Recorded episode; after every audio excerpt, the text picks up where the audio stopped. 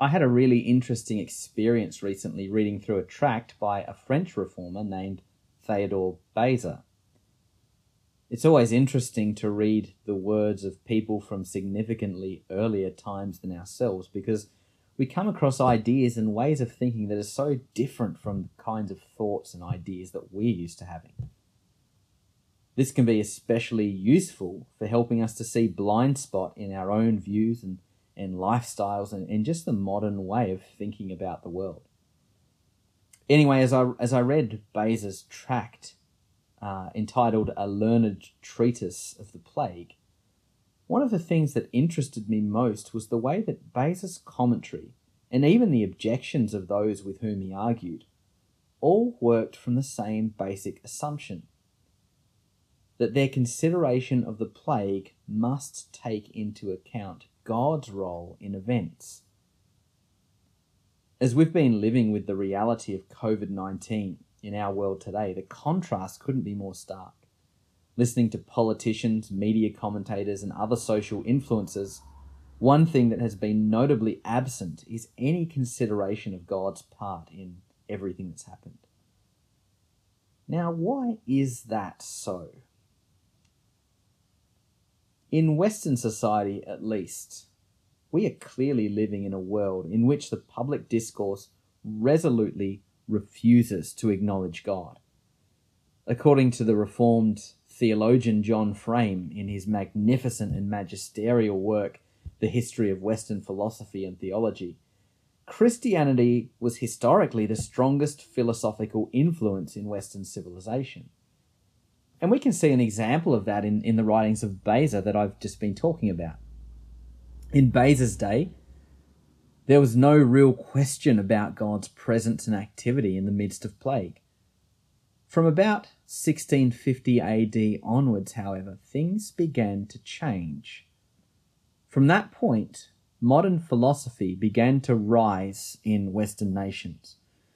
This kind of philosophy worked from the basic assumption that human reason is the ultimate authority of truth and falsehood, right and wrong. That's a quote from Frame again. And it's fair to say that the kind of godless discourse that we're surrounded by today really has grown out of the emergence of this kind of uh, rationalistic uh, philosophy. One particularly uh, influential branch of this modern philosophy, and the one which I believe holds dominance today in the West, just as Christianity did in the past, is a view of the world which we might generally refer to as naturalism. Naturalism, in a general sense, is the belief that the world entirely consists of natural or material reality, as opposed to supernatural or spiritual reality. This view of the world works from the assumption that all of reality is essentially physical in nature. Now, here's where this ties in with our study on the holiness of God. Perhaps some Christians think that we don't need to mix faith and in, uh, in the broader public life of the world. Well, that's true enough in one sense. We don't need to mix them. But we do need to realize that they are basically in a fight to the death with each other. You can't mix, uh, you can't mix these ideas. It's true, just as you can't mix light and darkness. 2 Corinthians 6 verse 14.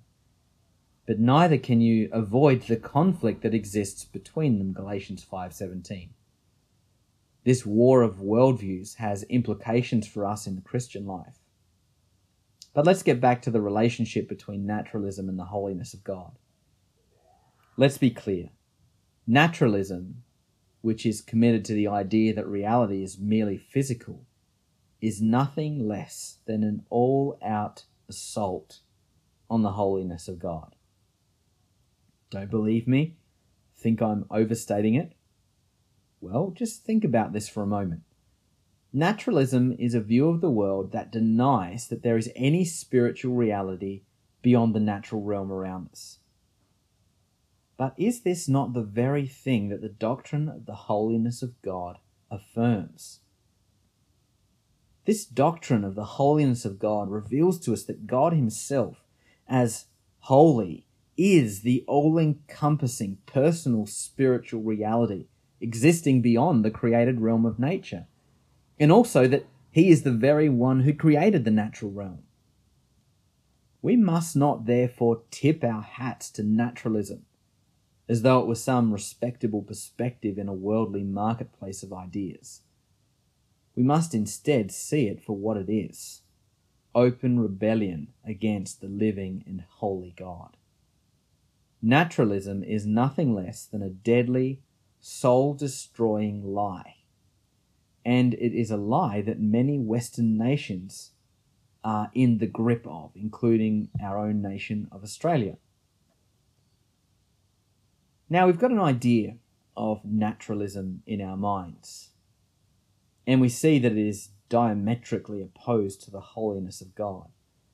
So let's close this meditation out then and, and consider how we should respond to this challenge. Firstly, let me begin by providing one very simple insight. Naturalism is doomed. As God anticipates the approach of the new covenant in Ezekiel 36, we see very clearly that he is concerned for his holy name. Quote, Therefore say to the house of Israel, Thus says the Lord God, It is not for your sake, O house of Israel, that I am about to act, but for the sake of my holy name. Ezekiel 36:22. The prophecy then continues, quote, The nations will know that I am the Lord, declares the Lord God, when through you, you, I vindicate my holiness before their eyes. Ezekiel 36:23. Naturalism is an assault on the holiness of God. But make no mistake, in the fullness of his perfect timing, God will vindicate his holy name, and all the nations so proudly spouting their philosophy and empty deceit, Colossians 2 verse 8, will fall down before him, Psalm 72:11. The knowledge of the Lord will cover the earth as the waters cover the sea, Isaiah 11 verse 9. And thus, in the fullness of time, the devilish lie of naturalism will be done away with. We must live and work now in anticipation of that day waiting upon God, and seeing to it that we are not taken captive by this lie in any way. Colossians 2, verse 8. So then, how do we do that now? Having said that, naturalism is still a present reality, and it's a danger at this point in history. It hangs like a heavy smog upon a city, blocking out sunlight and slowly choking its population. The public education system is thoroughly indoctrinated in naturalism and relentlessly seeks to disciple our children in it. Let the, let the hearer understand. The ideology of Western politics is thoroughly conversant in the language of naturalism, and one must be fluent in it to have any influence. Our news media takes naturalism as its basic assumption and perspective on the events of the world the scientific, secular, academic community, kind of like a priesthood, declares a doctrine of naturalism and seeks to cancel all heretical voices. There is much we could say about naturalism, and there are many avenues of discussion we might pursue. But at this point, let's consider the basic lie of naturalism as it stands against the doctrine of the holiness of God. That lie being reality is entirely physical. That is the fundamental lie of naturalism, at least one of them. That reality is entirely physical. Let's think about that idea for a moment. Now, here's the truth that I want you to see naturalism is fundamentally self defeating. Naturalism is fundamentally self defeating. Why do I say that? Well, let me put it this way people who believe in naturalism believe that the world, uh, the material world, is all that there is. And on the basis of this, they presume, without proof, that human rationality and the empirical method of science are the sole means for determining what is true about reality. That's a quote from uh, Whitney. They embrace the empirical, scientific method as the way that we can gain knowledge about the world. That's what they're committed to. Now, here's where the problem comes in. You see, the scientific method cannot possibly prove that material reality is all that there is. It cannot be done. In other words, naturalism rejects the idea of faith and scorns those who uh, have and hold to faith in Christ, and yet, in itself, it is a worldview that is fundamentally committed to a faith based view of the world. Their commitment to the idea that the physical world is all that exists is a faith commitment, and they are faithfully committed to that idea. And they reject God on that the basis of that idea. And then they go on to interpret the world and life through this lens. In other words, they walk by faith and not by sight. The only difference between them and us is that they walk by faith in their own uh, philosophy and ideas. And so naturalism is fundamentally a religious position because its view of the world is based on a commitment that must be received by faith. So are you starting to see the contradiction yet? Naturalism is the key platform from which the modern world launches its attack upon the Christian faith, fundamentally trying to tell us that our faith in God is blind and idiotic, and that faith is no basis for knowing anything.